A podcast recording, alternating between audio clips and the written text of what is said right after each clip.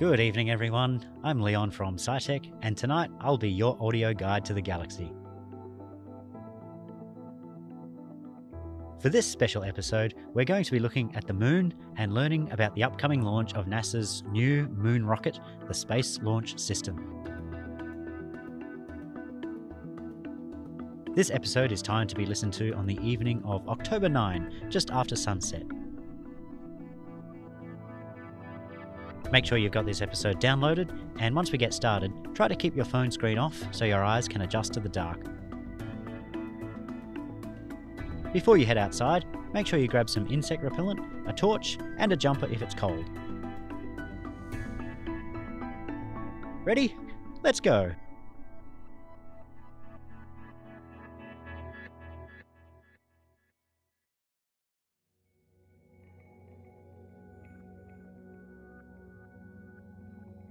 If I say, that's one small step for a man, you can probably already hear Neil Armstrong finishing the sentence with, One giant leap for mankind. Those iconic words were uttered on July 20, 1969, as Neil and Buzz became the first people to walk on the moon, and the world excitedly celebrated humanity's voyage of discovery beyond our planet. Unfortunately, after all the hype had died down a bit, it was realised that there wasn't much point in sending people to the moon. It was expensive, it was very difficult, and the landing of Apollo 11 was a symbol that the USA had successfully beaten the USSR in the space race. And so, in 1972, Apollo 17 became the sixth and final crewed mission to land on the moon, with astronaut Gene Cernan leaving behind the last human footprints embedded in the lunar soil. You can see the moon in the sky this evening. You should be able to see it as a thin crescent low in the western sky, chasing the sun over the horizon. It's currently in what astronomers call its waxing crescent phase, the exact same phase the moon was in during Apollo 17's visit all those years ago. Over the coming days, the thin crescent moon will become more pronounced, culminating in a full moon on October 21. After the lunar landings were finished, countries around the world decided to focus their attention closer to home, in low Earth orbit, only a few hundred kilometres above our heads, and the powerful Saturn V moon rocket from the Apollo era was replaced with the Space Shuttle. You've no doubt seen the amazing pictures of the Space Shuttle launching. Its stubby, aeroplane like design strapped onto the side of the iconic orange fuel tank, and white solid rocket boosters spewing out wickedly powerful thrust. But the moon has always beckoned, and while one generation of space travelers was busy doing science in low Earth orbit, in the background we slowly uncovered the secrets of the moon and learnt that it truly is the gateway to our solar system. Moon rocks brought back by the Apollo astronauts gave us clues to the origin of our Earth and moon. Scientists found caves beneath the moon's surface, caves that would make a perfect place to build a human moon base. Satellites studying the moon found precious metals that could be mined and used to build renewable energy technologies. Scientists even found water on the moon, locked up as ice, hidden deep within craters on the South Pole. In space, water is a treasure more valuable than gold. Water can be used by people for drinking, and it can also be used by spacecraft as rocket fuel.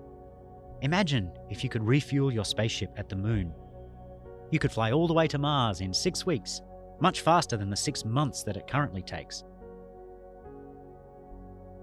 And so, today in the 21st century, we have real reasons to go back to the moon for science, for technology, for living, and for the expansion of humanity out into the cosmos.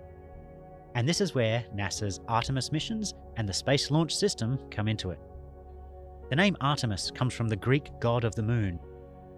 Artemis was the twin sister of Apollo, so it's quite fitting that in the same way the Saturn V rocket carried the Apollo missions to the moon in the 20th century, the Space Launch System will be carrying the Artemis missions to the moon in the 21st.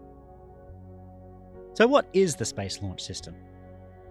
The Space Launch System, or SLS, is NASA's newest moon rocket, capable of carrying 50 tons of cargo and people to the moon and even further to other planets.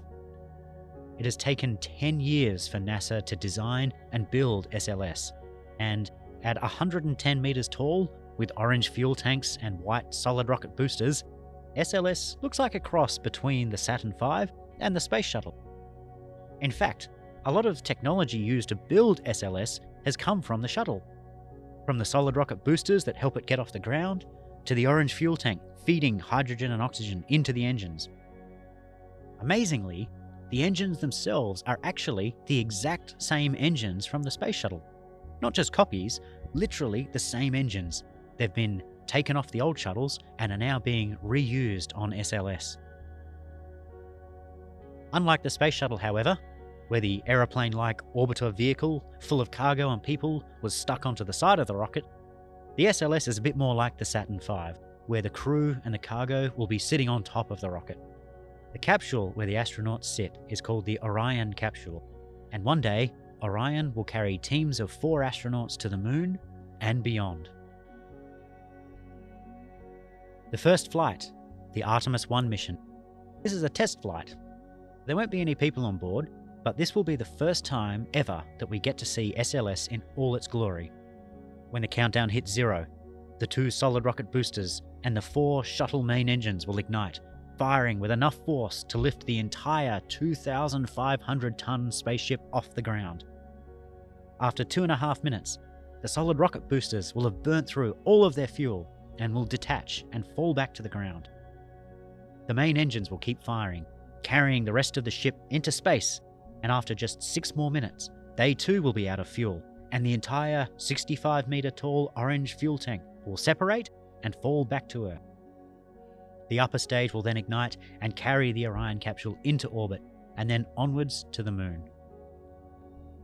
Orion will then spend the next couple of weeks orbiting the Moon, while NASA technicians on Earth do thousands of tests to make sure that everything's working properly. And if all goes well, the Orion capsule will come back to Earth a few days later and splash down in the Pacific Ocean. The exact date of the launch hasn't been set yet, but you can find it at www.nasa.gov/news. You should check that website every couple of days and you'll be the first to know when SLS will be launching. As we said, this is a test flight with nobody on board. But the next time SLS launches, which will be the Artemis 2 mission, it will be carrying four astronauts along with it and for the first time in more than half a century, humanity will be returning to the moon, marking the first small step of our next giant leap into the cosmos. And I think that's worth getting excited about.